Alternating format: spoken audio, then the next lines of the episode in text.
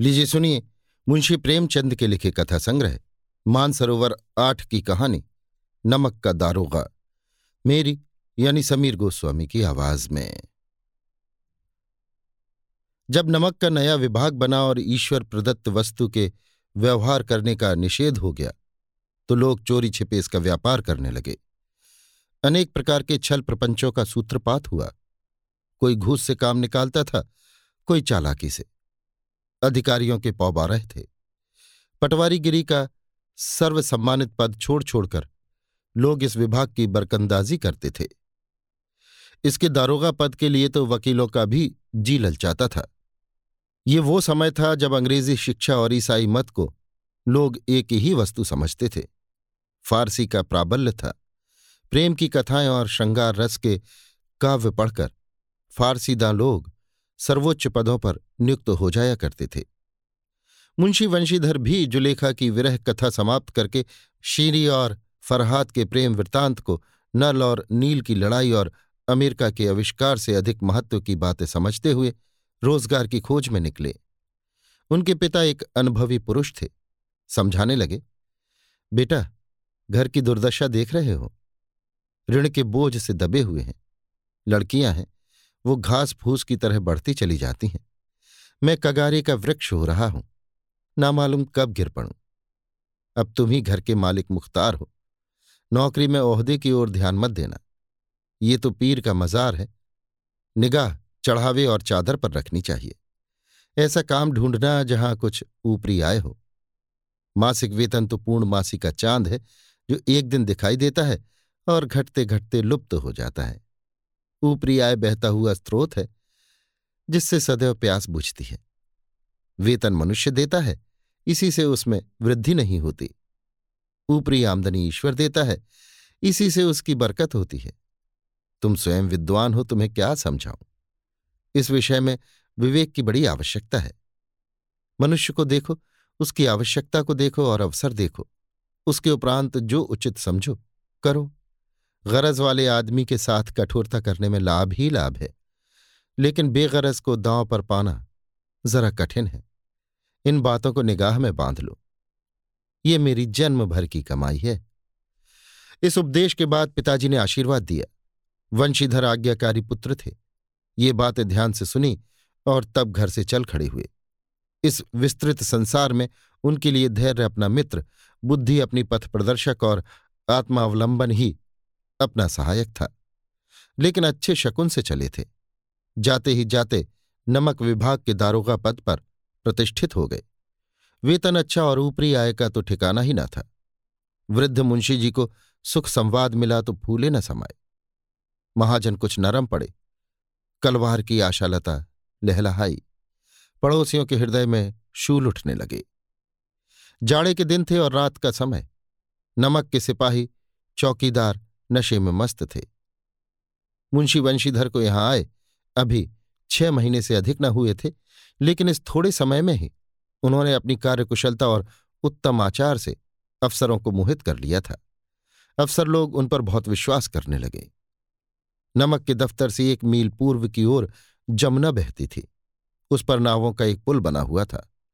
दारोगा जी किवाड़ बंद किए मीठी नींद सो रहे थे। अचानक आँख खुली तो नदी के प्रवाह की जगह, गाड़ियों की गड़गड़ाहट तथा मल्लाहों का कोलाहल सुनाई दिया। उठ बैठे। इतनी रात गए गाड़ियाँ क्यों नदी के पार जाती हैं?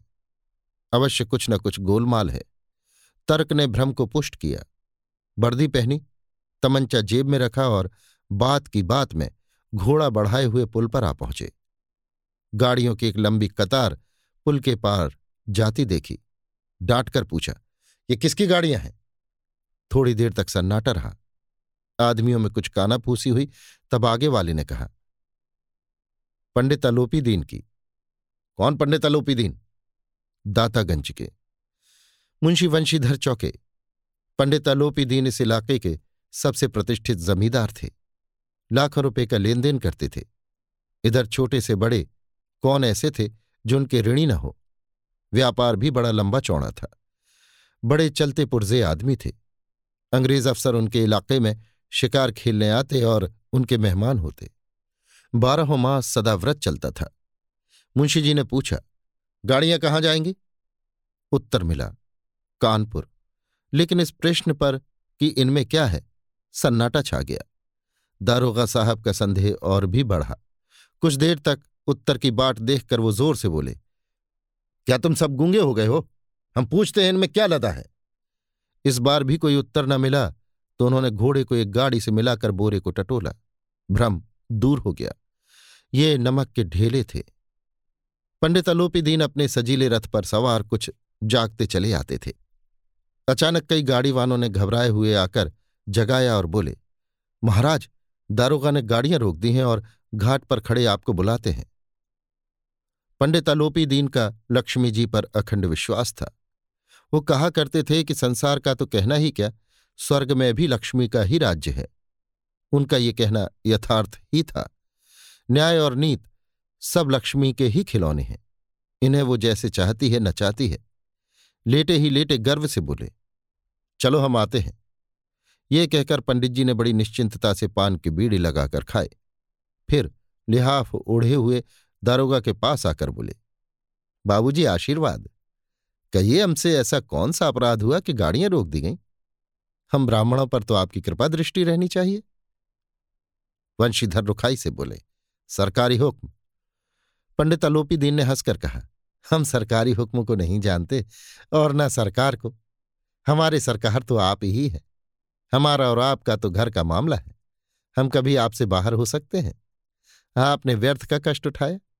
ये हो नहीं सकता कि इधर से जाएँ और इस घाट के देवता को भेंट न चढ़ावे। मैं तो आपकी सेवा में स्वयं ही आ रहा था। वंशीधर पर ऐश्वर्य की मोहनी वंशी का कुछ प्रभाव न पड़ा। ईमानदारी की नई उमंग थी। कड़क कर बोले, हम उन नमक हरामों में नहीं हैं जो कौड़ियों पर अपना ईमान बेचते फिरते हैं। आप इस समय हिरासत में हैं। कायदे के अनुसार आपका चालान होगा। बस, मुझे अधिक बातों की फुर्सत नहीं है। जमादार बदलू सिंह, तुम इन्हें हिरासत में ले लो, मैं हुक्म देता हूँ। पंडित अलोपी दीन स्तंभित हो गए। गाड़ी वानों में हलचल मच गई। पंडित जी के जीवन में कदाचित ये पहला ही अवसर था कि पंडित जी को ऐसी कठोर बातें सुननी पड़ी। बदलू सिंह आगे बढ़ा। किंतु रोप के मारे ये साहस न हुआ कि उनका हाथ पकड़ सके। पंडित जी ने धर्म को धन का ऐसा निरादर करते कभी न देखा था। विचार किया कि ये अभी उद्दंड लड़का है। माया मोह के जाल में अभी नहीं पड़ा। अलड़ है। झिझकता है। बहुत दीन भाव से बोले, बाबू साहब, ऐसा ना कीजिए, हम मिट जाएँगे। इज़्ज़त धूल में मिल जाएगी। हमारा अपमान करने से आपके हाथ क्या आएगा? हम किसी तरह आपसे बाहर थोड़े ही हैं। वंशीधर ने कठोर स्वर में कहा, हम ऐसी बातें नहीं सुनना चाहते। अलोपी दीन ने जिस सहारे को चट्टान समझ रखा था, वो पैरों के नीचे खिसकती हुई मालूम हुई। स्वाभिमान और धन ऐश्वर्य को कड़ी चोट लगी। किंतु अभी तक धन की सांख्यिक शक्ति का पूरा भरोसा था। अपने मुख्तार से बोले, लालाजी, एक हज़ार के नोट बाबू साहब को भेंट करो। आप इस समय भूखे सिंह हो रहे हैं। वंशीधर ने गर्म होकर कहा, एक हज़ार नहीं, एक लाख भी मुझे सच्चे मार्ग से नहीं हटा सकते। धर्म की इस बुद्धिहीन, दृढ़ता और देव दुर्लभ त्याग पर मन बहुत झुंझलाया। अब दोनों शक्तियों में संग्राम होने लगा। धन ने उछल उछल कर आक्रमण करने शुरू किए। एक से पाँच पाँच से दस दस से पंद्रह पंद्रह से बीस हज़ार तक नौबत पहुँची। किंतु धर्म अलौकिक वीरता के साथ इस बहुसंख्यक सेना के सम्मुख अकेला पर्वत की भांति अटल अवचलित खड़ा था। अलोपी दी निराश होकर बोले, अब इससे अधिक मेरा साहस नहीं। आगे आपको अधिकार है। वंशीधर ने अपने जमादार को ललकारा।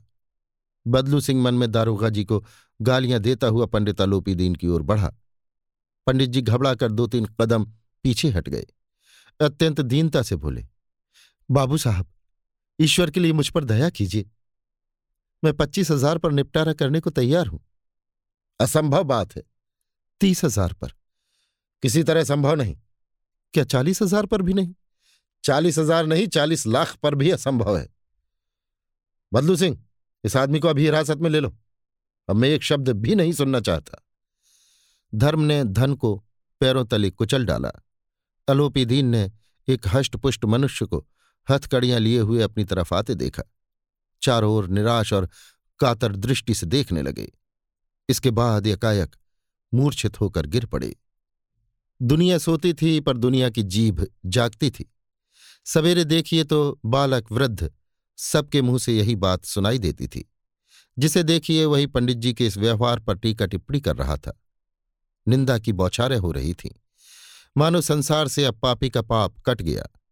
पानी को दूध के नाम से बेचने वाला ग्वाला, कल्पित रोजनामचे भरने वाले अधिकारी वर्ग, रेल में बिना टिकट सफ़र करने वाले बाबू लोग, जाली दस्तावेज़ बनाने वाले सेठ और साहूकार, ये सब के सब देवताओं की भांति गर्दने चला रहे थे। जब दूसरे दिन पंडित अलोपी दीन अभियुक्त होकर कांस्टेबलों के साथ हाथों में हथकड़ियाँ, हृदय में ग्लानी और शोभ भरे लज्जा से गर्दन झुकाए अदालत की तरफ़ चले तो सारे शहर में हलचल मच गई। मेलों में कदाचित आँखें इतनी व्यग्र न होती होंगी। भीड़ के मारे छत और दीवार में कोई भेद न रहा। किंतु अदालत में पहुँचने की देर थी। पंडित अलोपी दीन इस अगाध वन के सिंह थे। अधिकारी वर्ग उनके भक्त, अमले उनके सेवक, वकील मुख्तार उनके आज्ञापालक और अर्दली चपरासी तथा चौकीदार तो उनके बिना मूल के गुलाम थे। उन्हें देखते ही लोग चारों तरफ़ से दौड़े। सभी लोग विस्मित हो रहे थे। इसलिए नहीं कि अलोपी दीन ने क्यों ये कर्म किया, बल्कि इसलिए कि वो कानून के पंजे में कैसे आए। ऐसा मनुष्य, जिसके पास असाध्य साधन करने वाला धन और अनन्य वाचालता हो, वो क्यों कानून के पंजे में आए? प्रत्येक मनुष्य उनसे सहानुभूति प्रकट करता था। बड़ी तत्परता से इस आक्रमण को रोकने के निमित्त वकीलों की एक सेना तैयार की गई। न्याय के मैदान में धर्म और धन में युद्ध ठन गया। वंशीधर चुपचाप खड़े थे। उनके पास सत्य के सिवा कोई बल न था, न स्पष्ट भाषण के अतिरिक्त कोई शस्त्र। गवाह थे किंतु लोभ से डवाडोल यहाँ तक कि मुंशी जी को न्याय भी अपनी ओर से कुछ खिंचा हुआ दीख पड़ता था। वो न्याय का दरबार था, परंतु उसके कर्मचारियों पर पक्षपात का नशा छाया हुआ था। किंतु पक्षपात और न्याय का क्या मेल?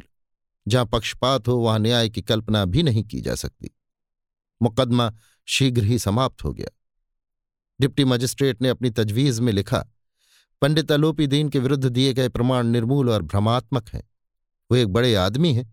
ये बात कल्पना के बाहर है कि उन्होंने थोड़े लाभ के लिए ऐसा दुस्साहस किया हो। यद्यपि नमक के दारों का मुंशी वंशीधर का अधिक दोष नहीं है, लेकिन ये बड़े खेत की बात है कि उसकी उद्दंडता और विचारहीनता के कारण एक भले मानुस को कष्ट झेलना पड़ा।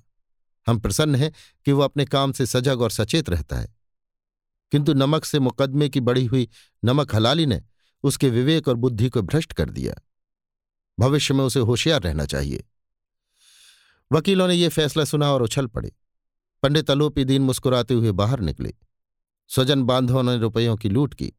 उदारता का सागर उमड़ पड़ा। उसकी लहरों ने अदालत की नींव तक हिला दी। जब वंशीधर बाहर निकले तो चारों ओर से उनके ऊपर व्यंग्यवाणों की वर्षा होने लगी। चपरासियों ने झुकझुक कर सलाम किए। किंतु इस समय एक एक कटुवाक्य एक एक संकेत उनकी गर्वाग्नि को प्रज्वलित कर रहा था। कदाचित इस मुकदमे में सफल होकर वो इस तरह अकड़ते हुए न चलते। आज उन्हें संसार का एक खेदजनक विचित्र अनुभव हुआ। न्याय और विद्वता लंबी चौड़ी उपाधियाँ बड़ी बड़ी दाढ़ियाँ और ढीले चोगे एक भी सच्चे आदर के पात्र नहीं हैं। वंशीधर ने धन से वैर मोल लिया था। उसका मूल्य चुकाना अनिवार्य था। कठिनता से एक सप्ताह बीता होगा कि मुअत्तली का परवाना आ पहुँचा। कार्यपरायणता का दंड मिला। बेचारे भग्न हृदय, शोक और खेद से व्यथित घर को चले। बूढ़े मुंशी जी तो पहले ही कुड़बुड़ा रहे थे कि चलते चलते इस लड़के को समझाया था, लेकिन इसने एक न सुनी। सब मनमानी करता है। हम तो कलवार और कसाई के तगादे सहें बुढ़ापे में भगत बनकर बैठे और वहाँ बस वही सूखी तनख्वाह। हमने भी तो नौकरी की है और कोई ओहदेदार नहीं थे। लेकिन काम किया, दिल खोल कर किया और आप ईमानदार बनने चले हैं। घर में चाहे अंधेरा हो, मस्जिद में अवश्य दिया जलाएँगे। खेद ऐसी समझ पर पढ़ना लिखना सब अकारत गया। इसके थोड़े ही दिनों बाद जब मुंशी वंशीधर इस दुरवस्था में घर पहुँचे और बूढ़े पिताजी ने ये समाचार सुना तो सिर पीट लिया। बोले, जी चाहता है कि तुम्हारा और अपना सिर फोड़ लूँ। बहुत देर तक पछता पछता कर हाथ मलते रहे। क्रोध में कुछ कठोर बातें भी कहीं और यदि वंशीधर वहाँ से टल न जाते तो अवश्य ही ये क्रोध विकट रूप धारण करता। वृद्धा माता को भी दुख हुआ। जगन्नाथ और रामेश्वर यात्रा की कामनाएँ मिट्टी में मिल गईं। पत्नी ने तो कई दिन तक सीधे मुँह से बात भी नहीं की। इसी प्रकार एक सप्ताह बीत गया। संध्या का समय था। बूढ़े मुंशी जी बैठे राम नाम की माला जप रहे थे। इसी समय उनके द्वार पर सजा हुआ रथ आकर रुका। हरे और गुलाबी पर्दे पचहिए बैलों की जोड़ी, उनकी गर्दनों में नीले धागे, सींगे पीतल से जड़ी हुई। कई नौकर लाठियाँ कंधों पर रखे साथ थे। मुंशी जी अगवानी को दौड़े। देखा तो पंडित अलोपी दीन है। झुककर दंडवत की और लल्लो चप्पो की बातें करने लगे। हमारा भाग्योदय हुआ जो आपके चरण इस द्वार पर आए। आप हमारे पूज्य देवता हैं। आपको कौन सा मुँह दिखावे? मुँह में तो कालिख लगी हुई है। किंतु क्या करें? लड़का अभागा कपूत है। नहीं तो आपसे क्यों मुँह छिपाना पड़ता? ईश्वर ने संतान चाहे रखे, पर ऐसी संतान न दे। अलोपीदीन ने कहा, नहीं भाई साहब, ऐसा न कहिए। मुंशी जी ने चकित होकर कहा, ऐसी संतान को और क्या कहूँ? अलोपीदीन ने वात्सल्यपूर्ण स्वर में कहा, कुल तिलक और पुरुषों की कीर्ति उज्ज्वल करने वाले, संसार में ऐसे कितने धर्मपरायण मनुष्य हैं, जो धर्म पर अपना सब कुछ अर्पण कर सके? पंडित अलोपीदीन ने वंशीधर से कहा, दारोगा जी, इसे खुशामद न समझिए। खुशामद करने के लिए मुझे इतना कष्ट उठाने की ज़रूरत न थी। उस रात को आपने अपने अधिकार बल से मुझे अपनी हिरासत में लिया था, किंतु आज मैं स्वेच्छा से आपकी हिरासत में आया हूँ। मैंने हज़ारों रईस और अमीर देखे, हज़ारों उच्च पदाधिकारियों से काम पड़ा। किंतु मुझे परास्त किया तो आपने। मैंने सबको अपना और अपने धन का गुलाम बनाकर छोड़ दिया। मुझे आज्ञा दीजिए कि आपसे कुछ विनय करूँ। वंशीधर ने अलोपी दीन को आते देखा तो उठकर सत्कार किया, किंतु स्वाभिमान सहित। समझ गए कि ये महाशय मुझे लज्जित करने और जलाने आए हैं। क्षमा प्रार्थना की चेष्टा नहीं की, वरन उन्हें अपने पिता की ये ठकुर सुहाती की बात असहसी प्रतीत हुई। पर पंडित जी की बातें सुनी तो मन की मैल मिट गई। पंडित जी की ओर उड़ती हुई दृष्टि से देखा। सद्भाव झलक रहा था। गर्व ने अब लज्जा के सामने सिर झुका दिया। शर्माते हुए बोले, ये आपकी उदारता है जो ऐसा कहते हैं। मुझसे जो कुछ अविनय हुई है, उसे क्षमा कीजिए। मैं धर्म की बेड़ी में जकड़ा हुआ था। नहीं तो वैसे मैं आपका दास हूँ। जो आज्ञा होगी, वो मेरे सिर माथे पर। अलोपी दीन ने विनीत भाव से कहा, नदी तट पर आपने मेरी प्रार्थना नहीं स्वीकार की थी, किंतु आज स्वीकार करनी पड़ेगी। वंशीधर बोले, मैं किस योग्य हूँ, किंतु जो कुछ सेवा मुझसे हो सकती है, उसमें त्रुटि ना होगी। अलोपीदीन ने एक स्टाम्प लगा हुआ पत्र निकाला और उसे वंशीधर के सामने रखकर बोले, इस पद को स्वीकार कीजिए और अपने हस्ताक्षर कर दीजिए। मैं ब्राह्मण हूँ। जब तक ये सवाल पूरा न कीजिएगा, द्वार से न हटूँगा। मुंशी वंशीधर ने उस कागज़ को पढ़ा तो कृतज्ञता से आँखों में आँसू भराए। पंडित अलोपीदीन ने उनको अपनी सारी जायदाद का स्थायी मैनेजर नियत किया था।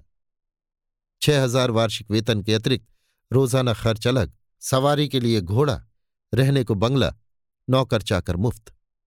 कंपित स्वर में बोले पंडित जी मुझमें इतनी सामर्थ्य नहीं कि आपकी उदारता की प्रशंसा कर सकूँ। किंतु मैं ऐसे उच्च पद के योग्य नहीं हूँ। अलोपी दीन हंसकर बोले, मुझे इस समय एक अयोग्य मनुष्य की ही ज़रूरत है। वंशीधर ने गंभीर भाव से कहा, यो मैं आपका दास हूँ। आप जैसे कीर्तिवान, सज्जन पुरुष की सेवा करना मेरे लिए सौभाग्य की बात है। किंतु मुझमें न विद्या है, न बुद्धि, न वो स्वभाव। जो इन त्रुटियों की पूर्ति कर देता है। ऐसे महान कार्य के लिए एक बड़े मर्मज्ञ अनुभवी मनुष्य की ज़रूरत है। अलोपी दिन ने कलमदान से कलम निकाली और उसे वंशीधर के हाथ में देकर बोले, ना मुझे विद्वता की चाह है, न अनुभव की, न मर्मज्ञता की, न कार्यकुशलता की। इन गुणों के महत्व का परिचय खूब पा चुका हूँ। अब सौभाग्य और सुअवसर ने मुझे वो मोती दे दिया है, जिसके सामने योग्यता और विद्वता की चमक फीकी पड़ जाती है। ये कलम लीजिए, अधिक सोच विचार न कीजिए, दस्तखत कर दीजिए।